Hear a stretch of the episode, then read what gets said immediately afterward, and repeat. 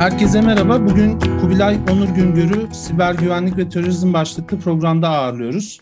Kubilay, Cyber Struggle isimli şirketin kurucusu ve yöneticisi özel kuvvetler bakış açısıyla siber saldırı ve savunma alanında uygulama eğitimleri veriyorlar. Küresel çapta gerek bireylerle, gerek şirketlerle, gerek kamu ve askeri kurum ve kuruluşlarla bu eğitimleri gerçekleştirmişlerdir. Aynı zamanda benim de üniversiteden arkadaşım. Kubilay hoş geldin. Hoş bulduk. Şimdi bahsettiğim Teşekkürler gibi, davet için. rica ederiz. Her zaman e, mutlu oluyoruz donanımlı konuklar ağırlamaktan. E, bahsettiğim gibi konumuz siber güvenlik ve terörizm. Ben şimdi neden bu konuya değindiğimizi öncelikle açıklayayım. Birincisi her zaman dinleyicilerimizin ilgisini çekecek konuları programın başlığı olan tiyatro ve felsefe ile ilişkilendiriyoruz.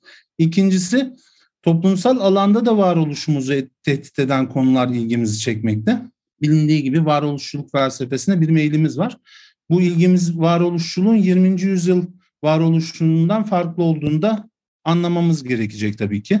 Çünkü 20. yüzyıl varoluşçuluğunda Dünya Savaşı çok baskın ve etkiliydi. Şimdi çağımızda dijital teknolojiler, iklim krizi ve benzeri birçok e, varoluşsal problemle karşılaşıyoruz. E, şimdi bu sebeple yeni konu başlıkları açıyoruz. Bunlardan biri de dediğim gibi siber güvenlik ve terörizm. Dünya hızla dijital, dijitalleşmeye dijitalleşme gerçekleşti ve metaverse gibi internet ötesi sanal mecralar kullanıma geçti. Bitcoin gibi para ötesi yani basılı merkez bankası ötesi merkezsiz para birimleri ortaya çıktı. E tabi bunlara da programda değinmeye çalışacağız. Ben tabii çok sözü uzatmak istemiyorum. Kubilay İlk sorum şöyle olacak. Kendiniz ve şirketiniz daha doğrusu faaliyetlerinizden bahsetmeniz mümkün mü?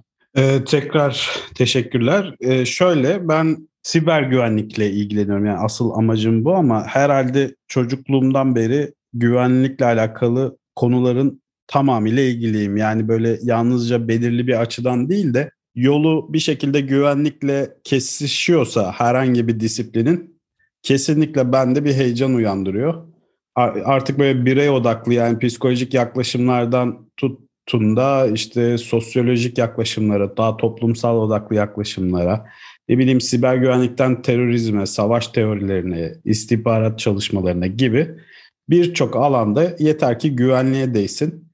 İnanılmaz heyecan duyuyorum ve yıllardır da bunlarla bunlar üzerinde düşünmeye çalışıyorum diyebilirim. Dolayısıyla hani bir bütün olarak ele alıyorum güvenliği. Ee, ama dediğim gibi kendi alanım siber güvenlik. Siber güvenliğin yanı sıra anti terörizm, karşılaştırmalı terör, uluslararası ilişkiler gibi farklı e, disiplinlerde sertifikalar, eğitimler de aldım.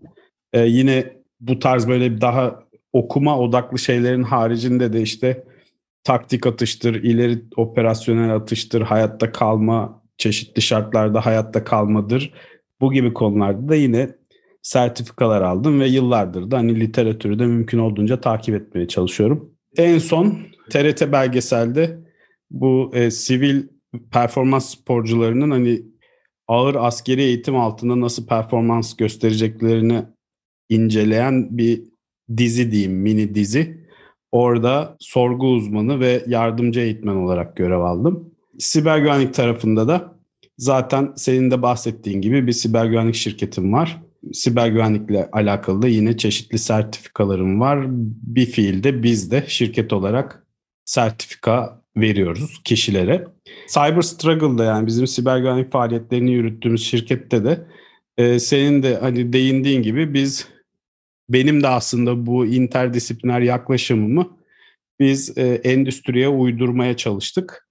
E, map etmeye çalıştık. Bir özel kuvvet bakış açısını, gayri nizami harp bakış açısını e, siber güvenliğe, siber dünyaya nasıl uygularız? Hem bunun doktrin düzeyinde çalışmalarını, düşünmesini, felsefesini diyeyim tırnak içinde yaparken bir taraftan da endüstriyel bir formata nasıl dökeriz? Onun üzerine çalıştık.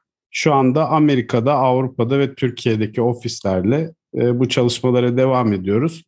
Bireylere sertifika veriyoruz. Interdisipliner security uzmanı uzmanlığı çerçevesinde e, kurumlara da yine bu çerçevede çeşitli danışmanlıklar yapıyoruz. Senin de belirttiğin gibi. Çok güzel. Yani şirketiniz bir eğitim şirketi mi? Şirket, Danışmanlık şirketi mi? Yoksa bizde. Şöyle Yoksa bizde iki marka var. Bizde iki marka var abi. Yani ilk işimiz evet eğitim şirketi olma. Çünkü bu doktrini ortaya attığımız zaman ben bireysel olarak ortaya attığımda 2008'li yıllardı. 2016'da ancak şirketleşebildik. Yani çok aykırı kalmıştı fikirler o dönem sektöre. E, sektör biraz olgunlaşınca e, şirketleşebildik ama bu sefer de şey eksikliği vardı. Yani doktrin üzerine çok fazla çalışıp birlikte daha iyi fikirler üretebileceğimiz kişi yoktu. Çünkü böyle bir bakış açısı henüz bireylere nakşetmemişti. O yüzden biz ilk etapta işte bu SAT komandoları olsun ya da işte Amerika'nın Navy SEAL dedikleri işte özel timleri olsun. Onların yetişme metodolojileriyle şu an yazılım dünyasında sıklıkla duyulan agile işte çevik geliştirme metodolojileri falan gibi kavramları bir araya getirip içine siber güvenlik ekleyip mümkün olduğunca bize has bir eğitim modeli oluşturduk. Bu eğitim modeli de ilk başlarda biraz tepki çekti ama sonradan ciddi başarı sağladı. Dolayısıyla ilk işimiz evet sertifikasyon ve bu eğitim modeliyle bu mindsette kişileri yetiştirmek. Ama bunun haricinde danışmanlık tarafında da başka bir markayla faaliyete devam ediyoruz. Şimdi seni de bir siber savaşçı olarak değerlendiriyorum. Eğitimden geçenleri de pek tabii ki. Sormak istediğim öncelikle siber harp konusunda Türkiye ne, ne derece yeterli? Şunu demek istiyorum. Siber güvenlik sadece devlet kurumlarına yönelik değil, hayatın pek çok alanında siber saldırılar söz konusu. Bankalardan kişisel telefonlara kadar. Bu konuda ne dersin? Ne kadar yeterli Türkiye? Valla şimdi bu konuda ilk iki çekincem var her şeyden öte. Şimdi ilki buna savaş demek yani e, savaş demeyle ilgili bir itirazım ya da e, nasıl diyeyim yani farklı bir düşüncem olabilir. Yani bir şerh koyayım oraya. E, çünkü iddialı bir terminoloji ama çok sıklıkla kullanılan bir terminoloji. İşin ilginç tarafı şu e, bu terminolojiyi sadece siber güvenlik uzmanları kullanmıyor. Bir taraftan da aslında böyle kavramsal konulara çok aşırı hassasiyet duyduklarına inandığım sosyal bilimciler de çok kullanıyor.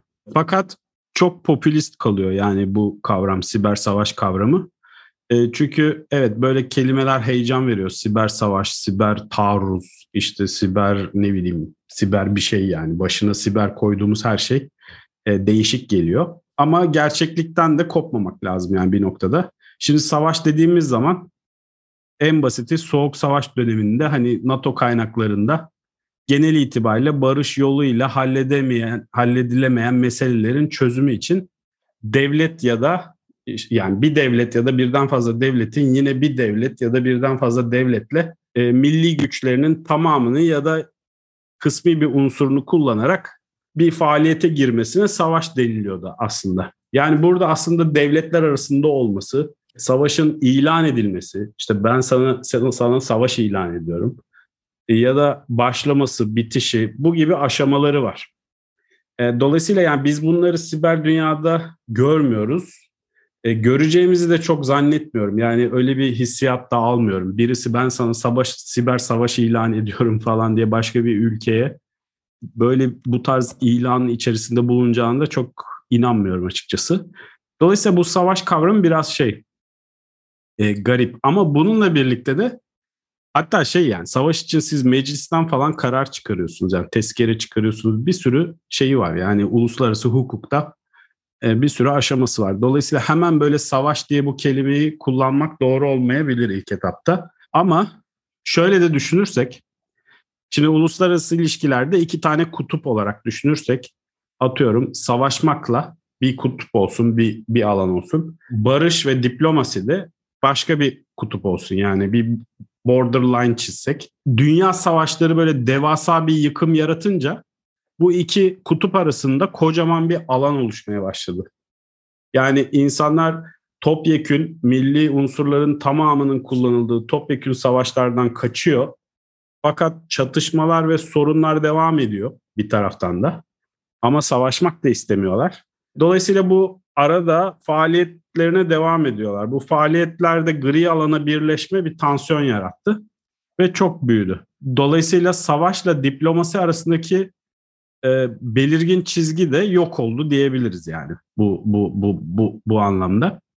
Siber dünya ile ilgili yani siber dünyada yapılan aktiviteleri de bu gri alanda kendisine yer buluyor gibi düşünebiliriz. Dolayısıyla doğrudan düzenli bir savaş gibi düşünmek yerine e, daha çok böyle gerilla harekatı, gerilla savaşı gibi bir şekilde perspektifte düşünmekte fayda var.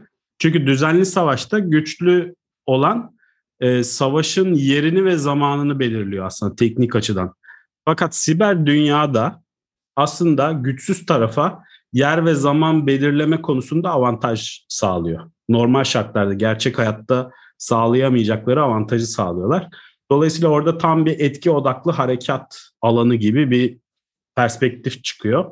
Hedef belirlemek kolay oluyor. Hedefe yönelik muhakeme yapmak kolay oluyor. Planlama yapmak kolay, kolay oluyor. Bu planlamanın icraatı kolay oluyor. Üzerinizden atabilirsiniz. Yani işte ben yapmadım deyip işin içinden çıkmanız bir normal hayat, kinetik hayattakinden çok daha kolay oluyor.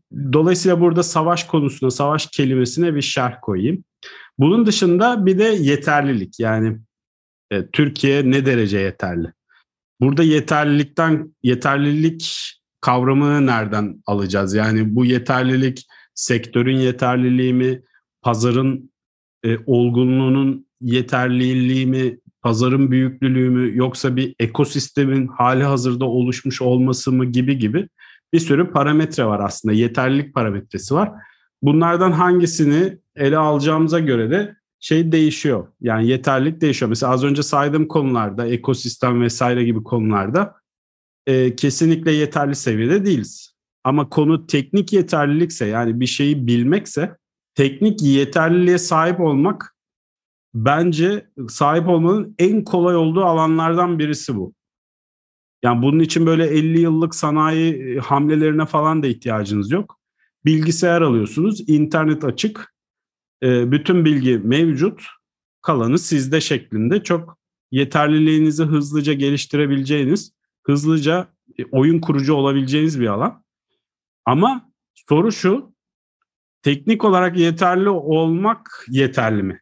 Bir, bir, bir başka sorun bu. Yani günün sonunda teknik beceri bu işin bir kısmı. Sevk idaresi var, bunun koordinasyonu var, davranış tutum var, işte komuta kontrol var, ne bileyim önceliklendirmesi var. Yani bir böyle şey gibi eskilerin devlet planlama teşkilatı gibi hani bir koordinasyon bir bir bir, bir başka şey en az teknik yeterlilik beceri kadar önemli.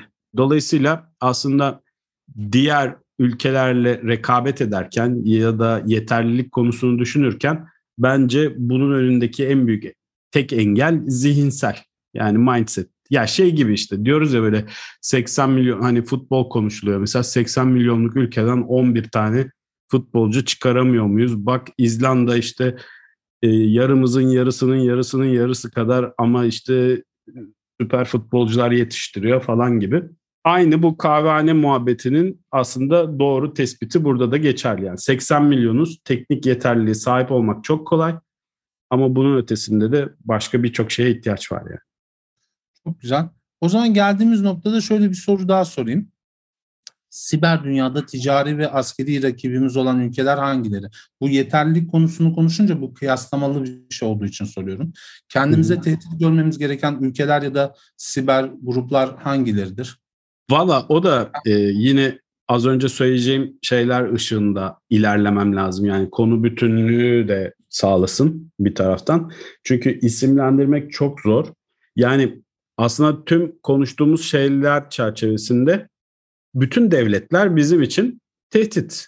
Hatta devlet dışı aktörler de te- tehdit. Çünkü problem şu, siber dünya gerçek dünyada olduğundan çok daha fazla bir belirsizlik ortamı yaratıyor. Yani siz gerçek dünyada mesela e, terörü yani şeyden bahsetmiyorum, e, kavramsal tanımından bahsetmiyorum. Hedef çerçevesinde tanımından bahsediyorum. Siz teröristi dahi tanımlayabiliyorsunuz.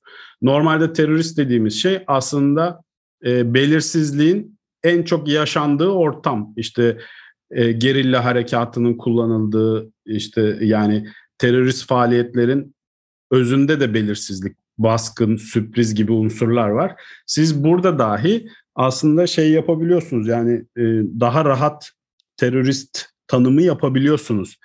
Tekrar edeyim kavramsal açıdan değil de hedef açısından yani ülke olarak düşündüğünüzde ama siber dünya öyle değil.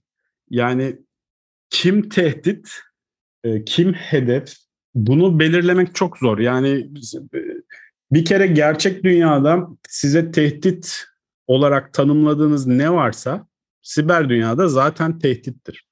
Hatta gerçek dünyada olduğundan daha fazla tehdittir. Ama e, bunu tanımlamadığınız diğer her şey de tehdittir. Dolayısıyla bunda bir şey yok. Bazen mesela bir konuyu öğrenmek için araştırma yapan biri bile size tehdit olabilir. Bir zafiyeti öğrenmeye çalışıyordur. O sırada sizin atıyorum kritik bir devlet kurumunuzun web uygulamasında mesela onu deniyordur. Bir anda başarılı oluverir. Bir, bir anda kendi halinde bir konu öğrenmeye çalışan biri sizin için tehdit haline gelebilir. Ya da işte malum bu Kurtlar Vadisi, istihbarat filmleri, dizileri falan buralardan böyle e, garip etkilenme e, konularına girip e, heyecanlanan bir genç size bir tehdit oluşturabilir. Zaten buradaki olay o. E, az önce dediğim konu burada devreye giriyor. Siz gerçek hayatta mesela diyorsunuz ki 15 yaşında bir çocuk yanında da atıyorum İngiltere. Ya İngiltere mi güçlü 15 yaşındaki bir çocuk mu güçlü? Şimdi teknik olarak tabii ki İngiltere güçlü. Uçakları var işte sanayisi var vesaire. Ama bir bakıyorsunuz siber dünya 15 yaşındaki çocuğa e, savaşın tırnak içinde savaşın zamanını ve yerini belirleme gibi kritik bir imkan veriyor. Dolayısıyla bir anda asimetrik avantaj sağlayabiliyor. Yani güçlüyü bir anda çok güçlü, şey güçsüzü bir anda çok güçlü hale getirebiliyor. O yüzden burada tehdide değil, olaya hazırlanmak gerekiyor. Yani olay perspektifinden bakmak gerekiyor. Yani bir ülke, X ülkesi bize tehdit ya da X terör grubu bize tehdit. X organizasyon bize tehditten ziyade bizim başımıza her an bir şey gelebilir. Bu her yerden olabilir, her kuvvette olabilir. Biz böylesine bir belirsizliğe nasıl hazırlanırız? Buna odaklanmak daha mantıklı bence. O zaman e, sürekli ve belirsiz bir rekabetten bahsetmemiz gerekiyor öyle mi? Aynen öyle. Bir de şey de yok. Bitmiyor mesela. Mesela savaşta ne var? Ben yendim. Anlaş, antlaşma imzalıyorsun. Ve bitiyor. Artık taraflar birbiriyle barışıyorlar ve bitiyor yani. Bir noktada duruyor. Bu bitmiyor. Burada yenilme, yenme böyle şeyler de yok. Bugün geliyor. Siz diyelim ki bir saldırıyla karşılaşıyorsunuz. Başarısız oluyor saldırı 3 saat sonra başarılı oluyor. 3 ay sonra başarılı oluyor. Yani tarafların yenme, galibiyeti, mağlubiyeti söz konusu değil. Süreklilik var. Bu da sinir bozucu. Ee, peki şu şöyle bir soru daha sormak istiyorum. Ticari ve askeri siber saldırılar birbirine paralel mi devam ediyor? Şunu demek istiyorum. Yani e, bir bankaya yapılan saldırıyla e, saldırıyla askeri bir saldırı arasında bir fark aslında pek kalmadı gibi. Neden? Çünkü yine ülkenin kritik altyapılarına saldırmış oluyorsunuz veya kritik kurumlarına saldırmış oluyorsunuz. Ticari ve askeri siber saldırılar paralel düşünülebilir mi? Ya burada başka yani birden farklı e, şekilde yaklaşılabilir. Mesela e, saldırının modus operandisi çerçevesinde düşünürsek yani ka, e, nasıl diyeyim deseni, paterni çerçevesinde günün sonunda kullanılan teknolojiler 3 aşağı 5 yukarı birbirine benzer teknolojiler. Dolayısıyla o anlamda bir paralellikten söz edebiliriz. İşte son, günün sonunda bir web uygulaması var, ne bileyim bir desktop uygulaması var, mobil var vesaire vesaire. Yani kullanılan teknolojiler 3 aşağı 5 yukarı birbirine benziyor. Teknik açıdan bir paralellik söz konusu olabilir olduğu noktalar kesinlikle vardır. Hatta aynı olduğu noktalar dahi olabilir. Ama niyet harekatın hedefi yani yapılan saldırının hedefi, e, niyeti, kullanılan kuvvet bileşenleri falan buralarda farklılıklar olabilir. Bir, bir noktada da saldırıyı yapan tarafın deseni de şey sağlayabilir. Yani farklılık ya da benzerlik. Mesela Rus Rus saldırıları genelde böyle finans sektörüne falan ilerler. Yani atıyorum siz ülkecek gerilirsiniz. Bir anda finans sisteminize siber saldırılar gelebilir. Yani Rusya'da finans sistemlerine saldırı biraz daha böyle e, gördüğümüz zaman ya tamam işte e, hani Rusya'nın tarzı tarzı bu falan dediğimiz bir şey olabilir. E, bu tarz şeyler de benzerlik ya da farklılık oluşabilir.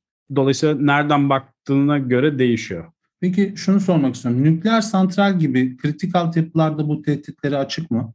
Veya Şöyle, hangi ülkeler bu mesela Kuzey Kore nükleer santrallere saldırıyor gibi bir şey söylenebilir mi? Dediğinden böyle bir şey de çıkartıyorum. Şimdi e, çıkartılabilir, çıkartılmayabilir. Niye böyle ucu açık konuşuyorum? Çünkü alan çok spekülasyona çok müsait bir alan. Hani işte şey gibi bu işte dünyayı 5 aile yönetiyor. Hani kanıtlama şansınız yok, kanıtlamama şansınız yok.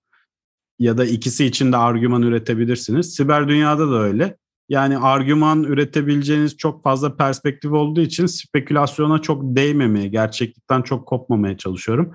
Ama ben Kuzey Kore olsam kesinlikle siber dünyada yoğun faaliyet yürütürüm. Bunu bir cebe koyalım.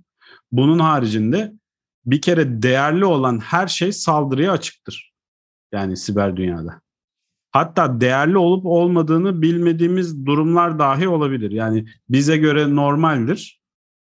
Ama başka bilgilere sahip birisi o bilgilerle korele ettiğinde değerli bir hale gelen bize göre sıradan olan o bilgi için e, çok fazla emek harcayabilir.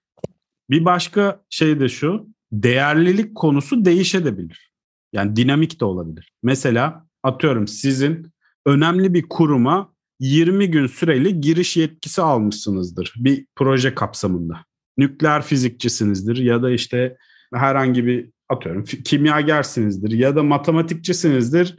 Kripto ile ilgili kurumlara isim vermeyeyim şimdi e, giriş yetkisi elde etmişsinizdir pro, e, proje kapsamında. Bir anda çok değerli bir hale gelebilirsiniz ve bu değeriniz 20 gün sürer aslında. Yani ne kadar yetki varsa o kadar sürer ve doğrudan o kurumu hedef aldığında hiçbir şey elde edemiyorsa saldırgan sizi bir taşıyıcı olarak kullanmayı düşünebilir. O anlamda bir anda sizin bilgisayarınızla içeri girmeyi e, yani bir side channel gibi kullanmayı sizi düşünebilir. Bu da sizi değerli yapar. Bu da otomatikman sizi hedef yapar. Yani burada Cem Yılmaz'ın did, Jack did you see that falan diye bir esprisi vardı ya hani CIA beni izliyor falan diye. Evet hani bir, bir büyük oranda doğru ama bir anda da sizi hedef de yapabilir yani bu de, değişen bir durum. Dolayısıyla değerli ne varsa saldırı için açık. Yani hedeftir. Peki şunu sorayım. Yani madem konu işte e, yine Kuzey Kore ya örnek olarak verdik ama hı hı. komünizm ve kapitalizm arasındaki rekabet devam etmekte iktisadi olarak. Çin Amerika arasında tabii Çin'e ne kadar sosyalist diyebiliriz bilmiyorum. Bir devlet kapitalizmi söz konusu. Ama gene de ülkeler arası belki ideolojik ideolojilere de yansıyan bir rekabet söz konusu. Bu e, rekabet siber dünyada da hissediliyor mu? Hissedilir. Bu rekabet bence ilk önce yayınlarda yani akademide hissediliyordu. Mesela herkes e, Çin'in atıyorum yapay zeka gibi konu yani ileride Amerika'yı teknolojik açıdan geçebileceğini tahmin ederken aslında ilk başvurdukları kaynak e, genel global yapay zeka konularında belki sen daha daha iyi bilirsin sürekli takip ettiğin için Çin yayınlarının gittikçe artması yani batıdaki endişenin en büyük kaynaklarından birisi bu. En azından benim e, takip ettiğim kadarıyla. E, otomatikman bu şeye de yansıyor. Yani bilgi, bilgiyle alakalı, teknolojiyle, know-how'la alakalı her şeye yansıyor. Bu gerginlik siber dünyada çok daha fazla var. Yani siber dünyayı şöyle bile düşünebiliriz bence. Ee, Soğuk Savaş zamanında işte Sovyet Amerika'daki ilişkinin fiziksel olarak insanlara ne kadar gerginlik yansıtıyorsa bence çok daha fazlası siber dünyada vardır. Şu anda bu rekabet o kadar kızışmış bir şekilde ilerliyordur ve bir taraftan şu da var. Şimdi psikolojik olarak da azımsamamak lazım. Güçsüz tarafı yani dezavantajlı tarafı bir anda avantajlı hale getirebilecek bir ortamdan bahsediyoruz. Bu ortam ciddi de motive ediyor yani psikolojik anlamda. Şimdi siz sürekli psikolojik olarak yenilmişlik ya da işte e, hani sindirilmişlik, küçümsenmek, işte o batının doğuya oryantalist bakışı falan hani bunları ele aldığınız zaman sürekli buna maruz kaldığınızı düşünün ve elinizde bir anda sizin kafanızda bütün resmi değiştirebilecek bir e, evren olduğunu düşünün. E, otomatikman sizi daha agresif hale getirebilir yani daha tutkulu, daha e, hırslı hale getirebilir. E, şu anda siber dünyada mesela bu şey gerilim çok net hissediliyor faaliyetlerde. Evet. Burada şunu da sormak istiyorum. Önemli kurumların önemli insanlarına doğrudan saldırılar da söz konusu mu? Mesela siber suikast gibi. Yoksa kurumların veri tabanları, algoritmaları, ticari sırları mı söz konusu olan? Sağlıklar da tehdit altında mı? Ya e, dediğim gibi değerli olan her şey tehdit altında. Şimdi siz eğer bir biyolojik silah yapacaksanız bütün sağlık verileri çok değerli bir bilgi yani. Ya da işte atıyorum bir algı yönetimi, internet üzerinde bir algı yönetimi faaliyeti yürütecekseniz belki şey e, nüfusun demografik yapısı bunlar çok değerli bilgiler haline gelebilir. Kime hangi yaş aralığına, hangi cinsiyete, hangi eğitim grubuna nasıl bir bilgi göstersem, e, hangi mesajları versem.